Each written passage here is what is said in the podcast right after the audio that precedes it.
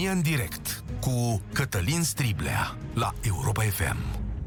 Bun găsit! Bine ați venit la cea mai importantă dezbatere din România. La discuția de astăzi o să ne căutăm binișor prin buzunare. Cu ceva vreme în urmă, ce zic eu, ceva vreme în urmă, ceva ani în urmă, o cunoștință de-a mea lucra șofer la o persoană importantă din București. Când zic importantă, zic bogată.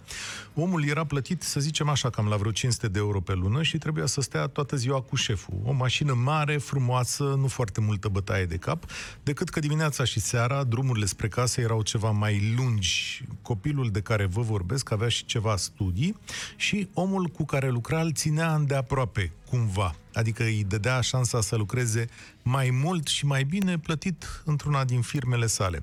Doar că era o chestiune de răbdare și de trai 500 de euro nu e o sumă mare, așa că a ales să plece în străinătate, unde uneori câștigă și de patru ori mai mult, făcând însă o muncă mult mai grea.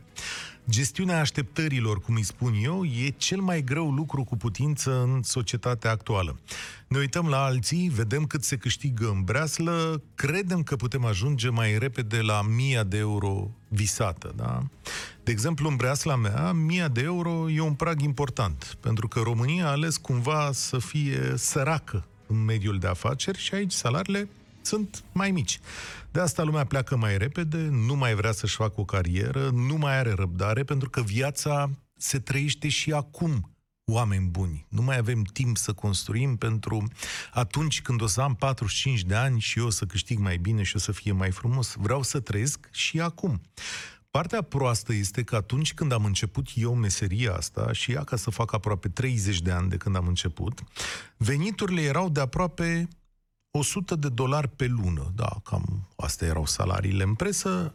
27 de ani mai târziu, ele se duc pentru jurnaliști obișnuiți care sunt cheia redacțiilor și cei mai importanți oameni către 600, 700, 800. Nu cred că am evoluat foarte tare așa, cel puțin în breasla mea. Și mi-e teamă că, de fapt, cu câteva excepții, bugetarii, adică bugetarii care au primit din pix niște salarii mai mari și IT-știi pe care îi vedem ca o ramură strategică a României, mi-e teamă că România a cam stat pe loc, de fapt, în restul lucrurilor. Asta vine să ne zică și coșul minim votat de Parlament ieri. 7000 de lei pentru o familie de patru persoane, adică doi părinți și doi copii. Adică fiecare trebuie să aducă în casă câte 3500 de lei ca să trăiască decent, să plătească mâncarea, facturile, educația, să aibă un pic de cultură, adică să meargă la un film, la un teatru, să pună mâna pe o carte, să aibă și o vacanță, dar să și pună ceva deoparte. Ce ziceți de treaba asta? 7000 de lei. Că și pusul deoparte e parte din viață pentru atunci când ai nevoie sau, știu eu, pentru momentul acela în care copiii devin mari și ai vrea să contribui și tu, să le iei o casă, poate să le iei o mașină. Uitați-vă însă un pic la suma asta. 7000 de lei e dovada că suntem încă săraci. Că în ciuda creșterilor noastre, lucrurile nu s-au așezat tocmai bine. Că nu am reușit să schimbăm modelul prin care românii obișnuiți să poată aduce să poată aduce mai mult în casă. Cifra e făcută însă cu bună intenție, adică ea ar trebui să tragă în sus salariul minim până la 2700 de lei. Guvernul nu e obligat să o respecte, dar ar putea. În materie de salariu minim, doar două țări din Uniunea Europeană stau mai prost decât noi, Bulgaria și Letonia, adică tot state din blocul estic care mai au de lucrat la condiția lor. În schimb, salariul mediu în România e 3340 de lei, iar asta înseamnă că majoritatea familiilor din țara noastră trăiesc de la leafă la leafă, la limita vieții decente.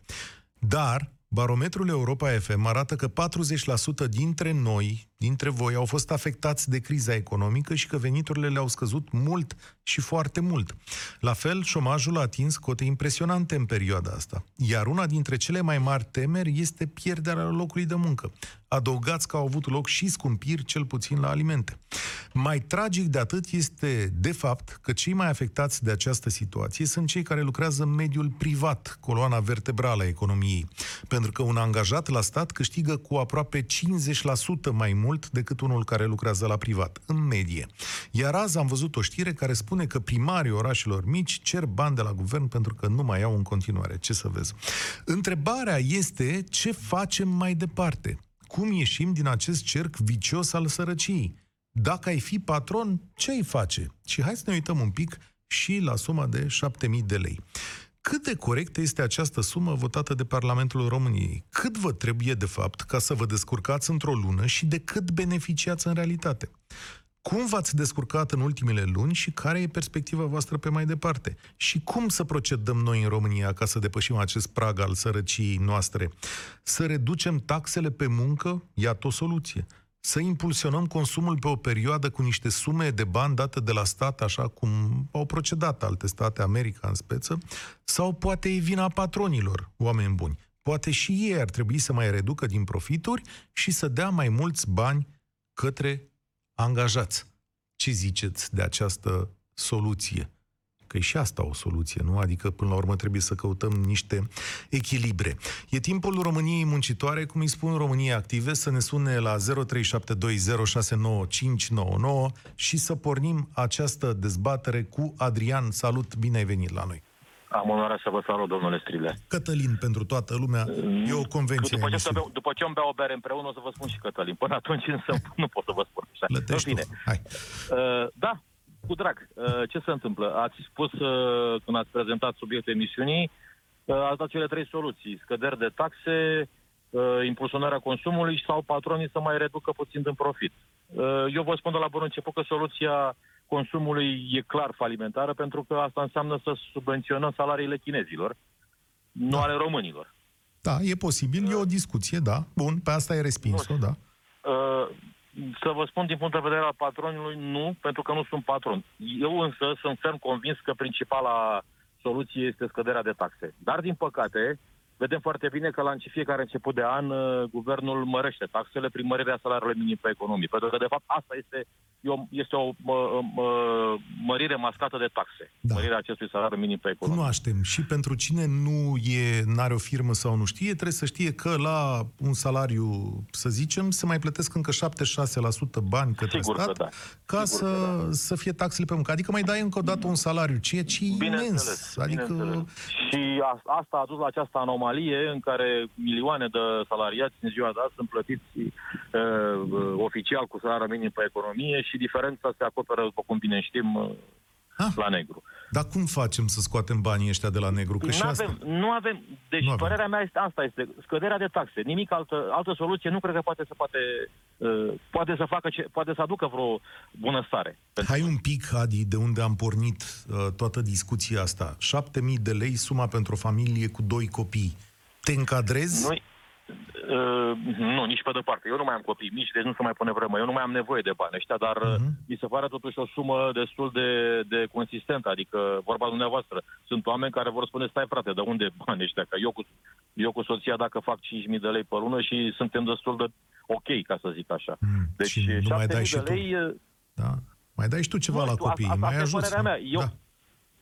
Asta e părerea mea. Adică eu cred că 7.000 de lei e o sumă peste decență, din punctul meu de vedere. Mhm, mhm. E o sumă Că sunt mare. oameni care, cărora nu le ajung acești bani, da, sigur. Sunt poate persoane singure care nu se descurcă de la lună la lună cu 7.000 de lei. Așa Asta e e că- problema lor. Pe măsură ce câștigi mai mulți bani, pe mă, să și Sigur. cheltuie mai mult. Da, e o lege, Sigur că da. e o sigur lege că da. a firii. Deci spui tu că Sigur că Parlamentul da. a fost decent aici și că de fapt a calculat o sumă chiar peste cât câștigă de fapt Foarte românii. optimistă părerea, Da. dar uh, eu cred că este de fapt o, o, o, e un cadou otrăvit, pentru că, așa cum ați spus și dumneavoastră, guvernul va stabili salariul minim pe economie la 2700. Deci va cre- vor crește taxele pe muncă de la 1 ianuarie. Da, bună observație. Adi, să trăiești spor la treabă. Îți doresc, mergem și la bere când avem ocazia să ne întâlnim. Ovidiu e la România în direct. Salut, Ovidiu. Ne auzim? Pare că nu ne auzim, Ovidiu. S-o fi speriat de suma asta mare de 7.000 de lei. Hai să încercăm cu Florin și verificăm noi care e legătura cu Ovidiu mai departe. Salut, Florin! Salutare! Florin, Parlamentul a zis că 7.000 de lei e o sumă decentă pentru o familie din România ca să se descurce cu de toate, adică să-i mai și rămână bani într-o lună. De acord sau împotrivă? Mm, Cred că este o sumă decentă. Mhm. O Poate faci? mm, puțin la limită, dar da, fac ceva mai mult de 7.000 de lei și mm, adică noi ca familie facem, avem doi copii și dacă avem puțină grijă ne descurcăm și cu 7.000 de lei. ca să trăim decent. Adică să nu ne zgârcim la o pungă de chipsuri, la, eu știu, uh, sunt foarte multe milioane de oameni care fac chestia asta. Dar decent se poate trăi cu 7.000 de lei și ocazional să mai punem și ceva bănuți deoparte. Bineînțeles, toată lumea să mai aibă cheltuieli, din când în când o să mai renoveze, nu o să-i ajungă și 7.000 de lei, dar ca medie eu zic că este o sumă decentă. Deci trăiești tehnic de la leafă la leafă și de două, trei ori pe an mai pui un bănuț deoparte. Cam asta e ideea. Cam pe acolo, da. Cam pe acolo, da. Bun, Cam acum asta e ideea cu... e clar că suma nu e impresionantă și că nici voi nu aveți cele mai mari salarii în familie. Întrebarea e cum să depășești acest prag. Și eu ți-am propus trei soluții astăzi. Adică 3500 pe care îi aduceți fiecare dintre voi în familie poate ar merita să se îndrepte spre 1000 de euro, mă gândesc. Unde caut Bineînțeles. soluția? Soluția? Da. Uh, Așa cum, ai zis, cum au- s-a mai zis astăzi, eu- d- deci eu am două soluții, cumva să zicem, sau combinate. Una din ele este scăderea taxelor și să nu mai sugrumăm atât de mult uh, fiecare patron, pentru că din cauza asta se lucrează și foarte mult la negru, sau foarte mulți bani la negru. Ești patron? Da? Și, uh, nu sunt patron, sunt manager într-o firmă. Am înțeles. Se plătește la negru, nu ne știe nimeni. Adică asta e viața. Poți... La noi nu. Din fericire, la noi nu. Dar știu cazuri, ca toată lumea, am prieteni, am cunoștințe. Și peste, adică am foarte multe cazuri, din, ca, tocmai din cauza acestor taxe foarte mari. Dar Acum. acum, uh, acum da, acum, din cauza taxelor foarte mari, banii s- sunt o parte din bani care se dau la negru. Soluția ar fi să scădem un pic toate dările acestea, pentru că atunci, de fapt, ar fi un câștig la bugetul de stat, n-ar fi o pierdere. Pentru că lumea ar Da, pentru mai că ieși am la merge iveală. cu Da. 10, pentru că toată lumea ar pune pe carte de muncă, pentru că uh, toți banii și atunci uh, ai încasat, de fapt, puse, zicem, un 10% mai mult. Dar la cât angajații are România, 10% este enorm să câștigi în plus. Dar uh, stai un pic că vreau să înțeleg o chestiune. Știi, dacă aș fi domnul Câțu în momentul ăsta sau cine a fost de la PSD și a făcut treaba asta cu taxele, ți-a spune în felul următor. Păi măi, uh, Florine, dar eu te-am lăsat cu impozit pe venit de 10%, adică să mă ierte Dumnezeu. Da, și în, uh, ca, ok, impozitul pe venit de la 10%, dar taxele pentru sănătate care sunt? De câte ori merg eu pe an să beneficiez de asigurare de sănătate? Și în al doua, cealaltă, ca să zic, și cel, celălalt punct, uh, spre exemplu, mi se pare o mare prostie că PF-urile sunt dublu impozitate. Pentru că pe mine mă obligă, da, eu lucrez, sunt manager. Mhm. Îmi place să fac uh, locuri de joacă pentru copii din lemn sau eu știu orice Da. altă meserie, da? În timpul liber fac interioare, că nu mi-e rușine. De ce nu pot să-mi fac un PF pentru care să plătesc 5%, 10%, poftim. Da, să fiu legal, să pot să-mi fac, să-mi îmi împart și eu un pliant, să nu fie frică că îl pun în poștă la ăla de la ANAF și vine și mă arde și așa mai departe, nu? Știi de ce? De Pentru ce că dacă ne ți-ar da obliga? voie statul, da, e, tu te plângi că ți ia taxă de sănătate și colo și colo. Dar problema, problema e în felul următor. Statul știe foarte bine că dacă ți-ar da voie să faci treaba asta, foarte multă lume ar abuza. Adică ar da jumate de bani pe cartea de muncă și jumate i-ar da pe PF, unde nu se plătesc taxe. Ești de acord cu mine? Că tu singur îmi spui acum că munca la negru e... Mm, Mai mult sau mai puțin. Adică, eu, din punctul meu de vedere, sunt două domenii total diferite. Ok, dacă îmi plătesc la locul de muncă stabil Mhm. Toate taxele, de ce trebuie să mă, să-mi impui să-mi plătesc și la PF toate taxele? Pentru că pentru mine poate e un job sezonier. Sunt foarte mulți care sunt sezonieri. Ce De spui ce? tu? Eu câștig într-o vară 3.000 de euro și mă pui să plătesc impozit pentru, pentru Corect. tot anul. Îmi place Și mă pui punctul să tău. plătesc taxe pentru tot anul. De ce? Corect, Florin. Îți mulțumesc pentru intervenție. Fiți atenți ce explică Florin. În mentalitatea statului român, angajatul din România, lucrătorul din România, patronul, ce este el, este un hoț. Înțelegeți? Și de aia el stă cu ochii foarte mari și zice în felul următor, bă, dacă îi dau voie să facă treaba asta, să nu mai plătească sănătatea, el își duce toate veniturile pe PF-ul respectiv, sau mare parte din venituri, și sigur o să vrea să mă fenteze pe mine stat. Las o sumă mică în partea aia, altă și eu o să pierd bani ca stat. Așa gândește statul și atunci face tot felul de bariere de genul ăsta. De ce? Pentru că statul e incapabil să vadă exact cum zice Florin. Bă, la mine e o muncă sezonieră. Dacă eu tai bonul ăla fiscal pentru uh, o grămadă de lume, el vede în felul următor. Câte prestații ai avut, domnule, pe PF-ul ăsta? Păi am avut prestații, uite, două pe lună.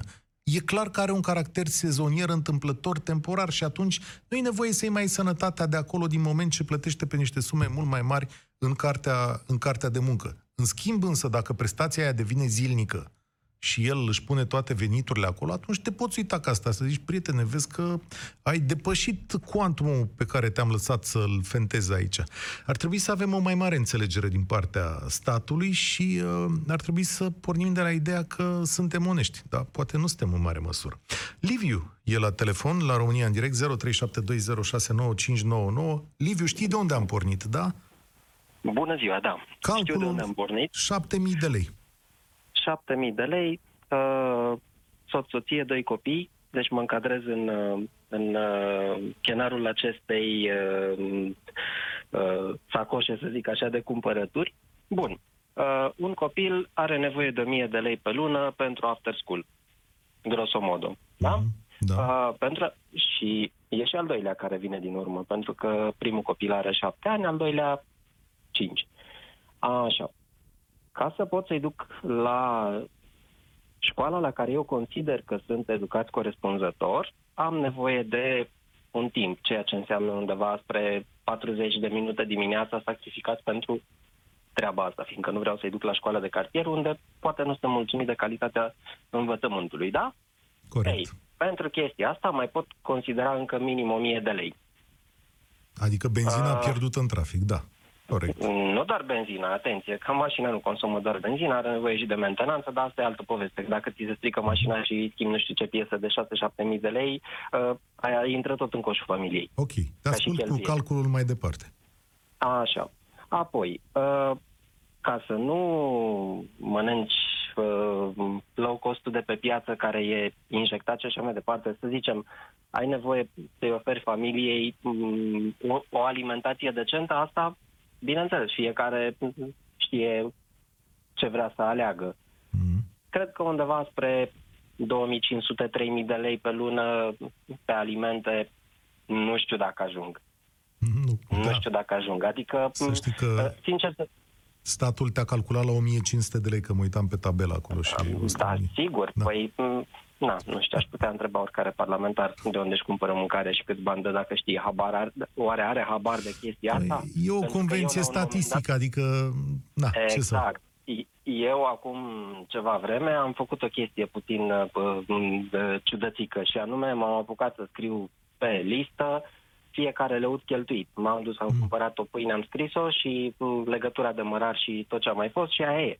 Ei, m-am speriat când am văzut. Deci nu se încadrează nici cheltuiala pe care o pun eu grosieră acum în discuție pentru a vedea dacă ne ajung sau nu ne ajung banii, uh, nici ceea ce spun ei, nici pe Dar, departe. per ansamblu, suma e decent calculată? Adică... Nu ajunge. Asta încerc să spun, ca să scurtăm, pentru Da. că cu siguranță sunt și alții care vor să intre în direct. Da, deci suma nu are cum să ajungă. Bun, am spus, uh, copilul 1, copilul 2, uh, uh, cheltuielile benzină, ceea ce înseamnă strict pentru ei, bașca mai trebuie să și muncesc și și acolo uh, am niște costuri, că nu, poate nu am acces la transport public.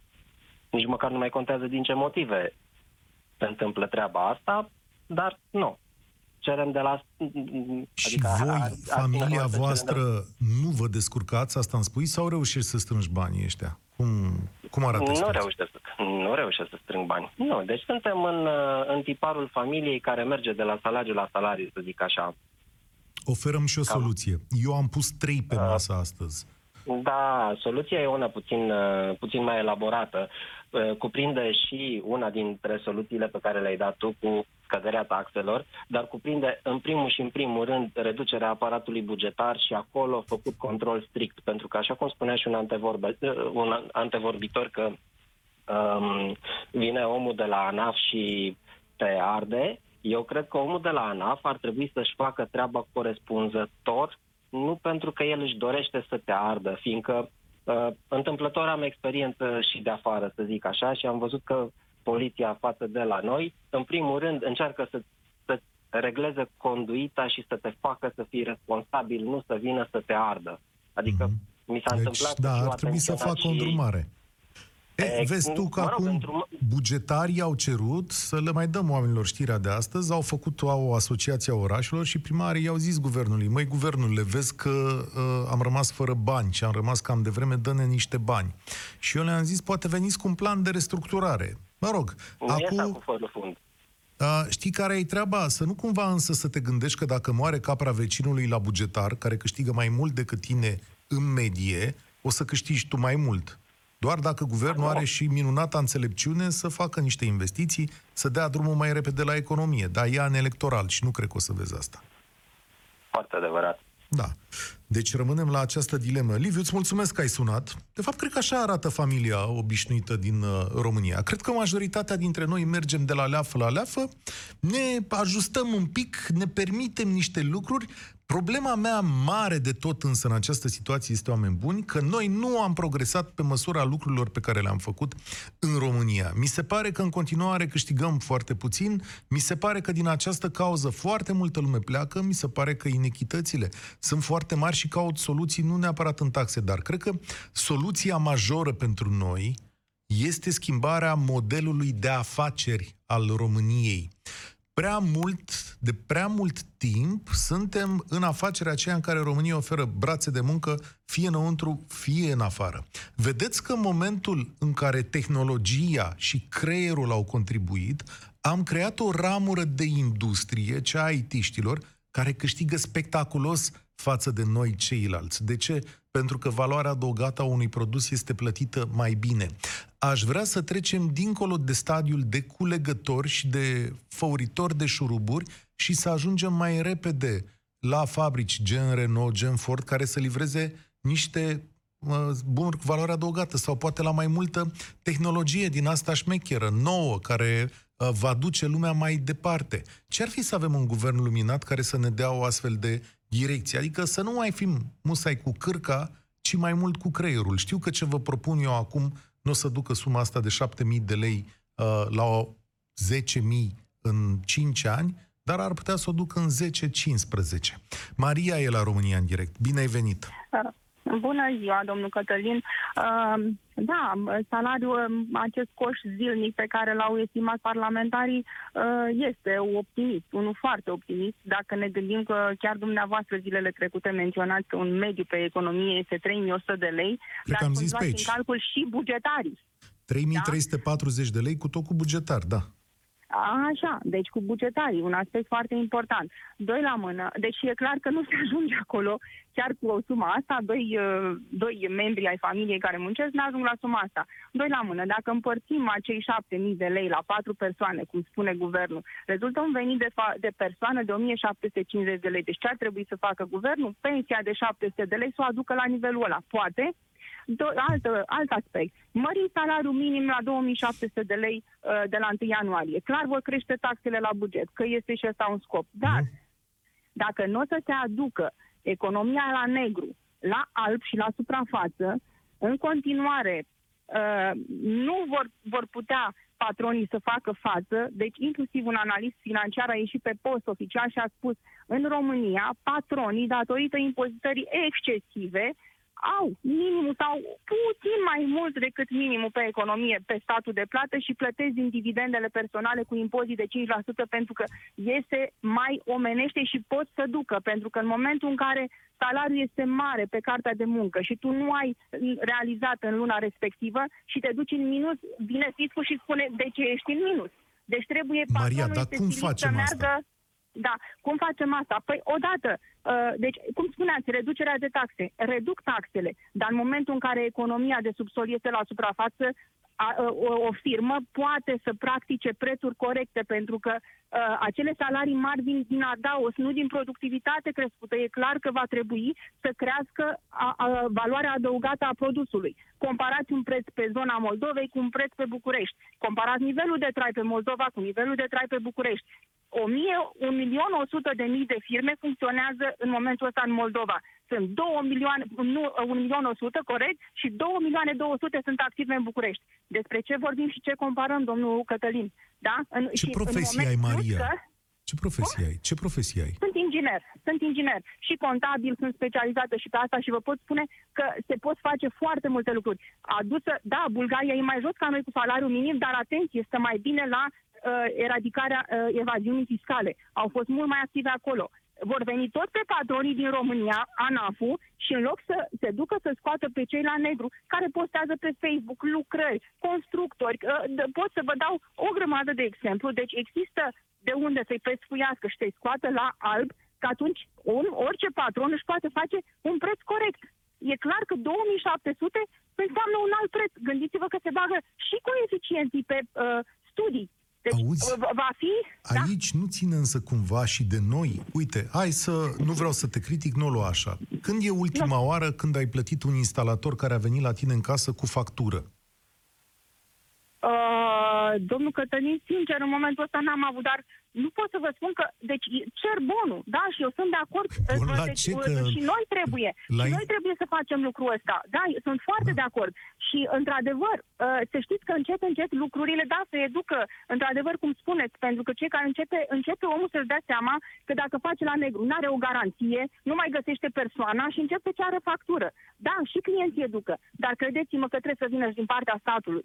Deci degeaba nu, nu trebuie să dăm pe noi, pentru De că nu ce? noi nu, nu suntem dau pe primii noi, am vinovați. întrebat. De ce crezi Da, că da. statul este incapabil de atâția ani de zile de când vorbim problema asta aici și în alte părți, să reușească să scoată negrul ăsta la suprafață. De ce este incapabil cu controle, cu taxe, cu tot mecanismul pe care îl pune în mișcare? Care-i marea problemă? Iertați-mă, dar cred că nu se vrea.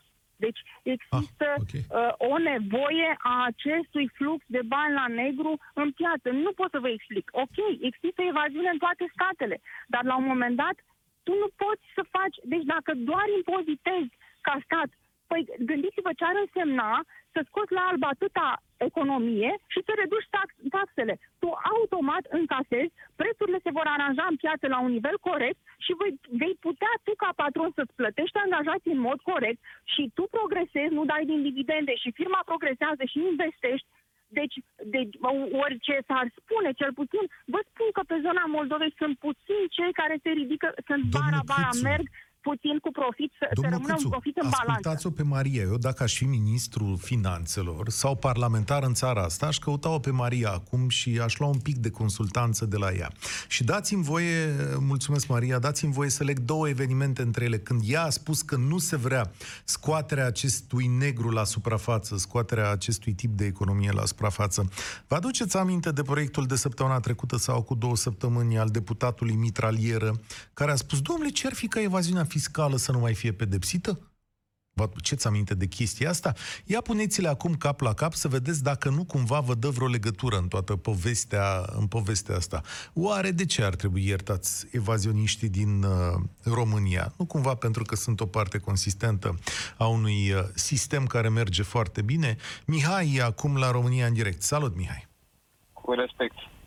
Uh, Eu văd partea bună a lucrurilor cu coșul care l-a spus dumneavoastră. 7.000 Poate de vor să lei. mărească, da, poate vor să mărească alocațiile la copii. Păi, Având în cred- vedere cât câștigă pe Da, și atunci o să avem un babum uh, de copii, zic. Lumea. La... nu știu.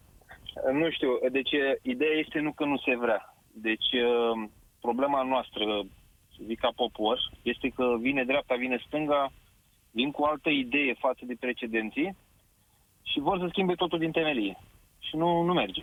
Adică merge autoturismul într-o direcție, tu a doua zi vrei și de altă direcție. Normal că până, până reușești ca să-ți impui planul de guvernare, uh, intri într-o criză, că noi suntem într-o criză continuă și te dau jos următorii, care vin cu ideea lor, cu rubedenii, cu ce mai vin și le pun pe în posturi cheie, Bun. apropo ce spuneați de... Și care ar trebui să fie ideea dintre soluțiile pe care eu ți le-am propus astăzi, astfel încât să depășim deci, uh, acum sărăcia vorbim din asta? partea, de, din partea de vederea guvernului, a guvernării sau a noastră ca popor? Din partea ta ca popor, așa să zicem. Uh, Avem grijă pe cine alegem și parlamentarul pe care îl punem acolo să ne reprezinte. E, asta e... Parlamentarul ăla pe care îl punem acolo să știe că dacă se întâlnește cu noi pe stradă, da? Adică să nu mai strigăm uh, hoții, hoții, hoții. Nu, parlamentarul meu nesimțit care nu și-a făcut treaba. Cam așa ar trebui noi să gândim. Da. Da? Și atunci parlamentarul ăla o să zică în felul următor, băi, uh, a venit PSD-ul, a venit PNL-ul, nu mă interesează cine vine. Eu trebuie să reprezint pe Mihai, da? Trebuie să reprezint pe Mihai și atunci iau niște măsuri pentru Mihai. Și să știu Măsurile ar exact. putea fi încă- Da, nu, pe da, noi, aici este vina noastră că noi, uh, eu am, cred că am mai intrat și la dumneavoastră în emisiune odată și tot această idee v-am spus-o. Uh, noi nu știm pe cine să dăm vina, noi trebuie să dăm vina pe noi. Deci dacă întrebați din 100 de ascultători, nu știu dacă o să fie 4 sau 5 ascultători care să știe pe cine au votat la parlamentare. Parlament, Ca Parlamentul nume? până la urmă face Ah, legi. da, e posibil. Da, adică să, să știu, băi, uite, parlamentarul meu a făcut, a votat legea asta, n-a votat-o sau a propus o lege. Da? Și noi atunci ne uităm și spunem, ne pleacă bani din afară, că sunt sifonați de marile companii. Păi normal, marile companii din exterior doar nu vine, veni acum să-ți facă ție bine. Ei își văd interesul, noi nu trebuie să-i vedem capul dușmani. Domnule- Noi trebuie să impozităm și pe aia și pe aia. Ai Eu știam văzut? La un moment dat chiar... Ai văzut Da, ce ascult. soluție simplă ai găsit? Îți mulțumesc, Mihai. Da, asta e soluția. Domnule, dacă au venit corporațiile în România, trebuie să le impozitezi. Corporațiile astea au adus cu ele și foarte multă normalitate și norme de muncă și curățenie în jur și respectarea unor obiective. Ne-au învățat niște lucruri. Dacă într-adevăr sifonează bani cum spune uh, ascultătorul nostru Mihai, atunci trebuie să găsim noi, ca stat, diverse metode prin care să aducem banii înapoi, nu să ne plângem. Îl avem la telefon pe Petru în momentul acesta. Nu mai e Petru? Ne ducem la Octavian, da? Salut, Octavian! Bine ai venit la România în Uh, direct. Știi de unde am bună, plecat? Cătălin. 7000 de lei. Acesta este uh, scorul sau cifra pe care Parlamentul României ne-a spus că e decent să trăiești în România o familie cu două persoane, 7000 de lei. Asta e. Te încadrezi? Uh, te încadrezi. Depinde acum în ce zona țării trăiești. Dar uh, în niciun caz uh, nu poți decât să trăiești. Adică... Eu am uh, ascultat emisiunea doar în moment, din momentul în care era doamna Maria. Uh-huh.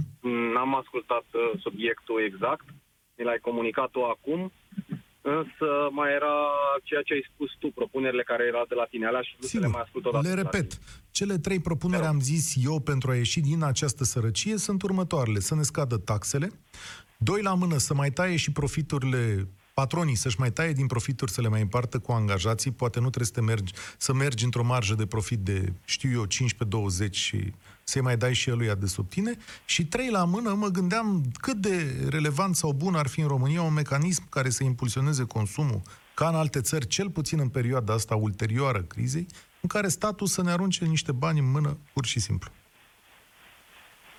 Ok. Aș pleca în discuție și de la statul român care ar trebui să mai taie din taxe și în afară de a tăia din taxe e o veche gândire de-a mea în care oamenii din conducerea anumitor instituții ar trebui puși prin uh, concurs nici de cum numiți. Și Păi la atunci ce ne vor ajută veni- asta? Adică te gândești la ANAF în sensul că dacă punem la ANAF pe niște domni care chiar își doresc și sunt pregătiți acolo, o să scoată mai mulți bani la buget? Sau cum? La, în, mai multe, în mai multe domenii, nu doar, nu doar la ANAF. Dau exemplu ce spunea și doamna Maria. Dacă lucrurile merg rău și uh, patronii sunt nevoiți să plătească din dividende. Gândește-te că sunt anumite persoane care vin din interiorul ANAF-ului, care vin și spun, păi făm și mie lucrarea asta la negru, exact cum spuneai vis-a-vis de instalator. Mhm. Se duc la firme și cer lucrările la negru. Există oameni de la ANAF care fac asta? Adică ești sigur de chestiunea asta? Pentru că pare așa un pic dubios să mai fie și de la ANAF și să își ceară și așa ceva. Da, Cătălin, sunt foarte sigur. Am înțeles. Deci, Sunt unul, din, Așa? sunt unul dintre acei, nu pot să spun antreprenor, patron, ca antreprenor l-ai vedea undeva mai bine așezat sau mai, Așa. cum vrei tu, Da. unul dintre mici întreprinzători, da? care a trăit o experiență, nu una, mai multe experiențe Am cu astfel înțeles. de persoane. Dar ce domeniu ai? Nu vreau. Am înțeles. Bun, ți-e teamă că o să te calce din nou. Deci tu ai o activitate lucrativă și au venit niște domni de la NAF la tine și au zis, bă, da, hai că merge fără Da. factură, nu? Și stai, o secundă, nu doar de la ANAF, din întregul aparat bugetar. Ah. Gândește-te că în ultimii ani de zile lor le-au crescut uh, salariile foarte mult. Bravo lor, mă bucur pentru ei, dar ei vor aceleași prețuri ca acum 5 ani. Sau aceleași prețuri care sunt în caietele de sarcini prin anumite lucrări unde prețurile întotdeauna sunt alea cele mai mici din piață. Și Dar cum ai ei vor procedat? prețurile alea. Cum ai procedat, Octavian? De cele mai multe ori nu pot să lucrez cu astfel de persoane. Pentru că eu nu am prețurile în zona aia, produsul meu nu se regăsește în categoria low cost. Nu sunt unul dintre cei afiliați politic de niciun fel și n-am relații contractuale cu statul și atunci nici relațiile, dar pentru că acolo unde activez îmi fac treaba destul de bine, lumea mă caută. Nu mulți, dar acei care m-au căutat. Și atunci îți pui întrebarea, oare de unde trebuie să începem? Iar eu cred că e mai esențială chestia asta la nivel macro al oamenilor și al societății, să începem direct din mentalitatea noastră a tuturor, inclusiv a celor oameni care lucrează în sistemul bugetar, care cunosc că ar trebui să se întâmple lucrurile uh, într-un anumit mod și totuși ei nu o fac. Ce Pentru că, concluzie! evident, caută Îți mulțumesc tare mult! Ce concluzie la această emisiune și cea, la această poveste! Să fie oare corupția unul dintre motivele, corupția generalizată unul dintre motivele pentru care încă suntem atât de săraci? Cred că răspunsul este aproape evident. Oricâte eforturi am face la un moment dat ca nație să depășim niște bariere și oricâte eforturi ar face statul uh, sau patronii noștri, s-ar putea la un moment dat să ne lovim de astfel de evenimente. Mulțumesc pentru discuția de astăzi. O să meditez la ce ne-ați spus și uh, la ce va urma în continuare. Eu sunt sigur că um, vom repeta această discuție pentru că pragul ăsta al sărăciei nu-l depășim nici anul viitor, nici peste 2 ani. Va dura aproape o generație, dacă stau să mă gândesc bine, ca să rezolvăm această situație și cine știe unde vor fi ceilalți la data respectivă. România în direct se încheie aici. Eu sunt Cătălin Striblea și vă spun spor la treabă. Participă la România în direct de luni până joi de la ora 13 și 15 la Europa FM.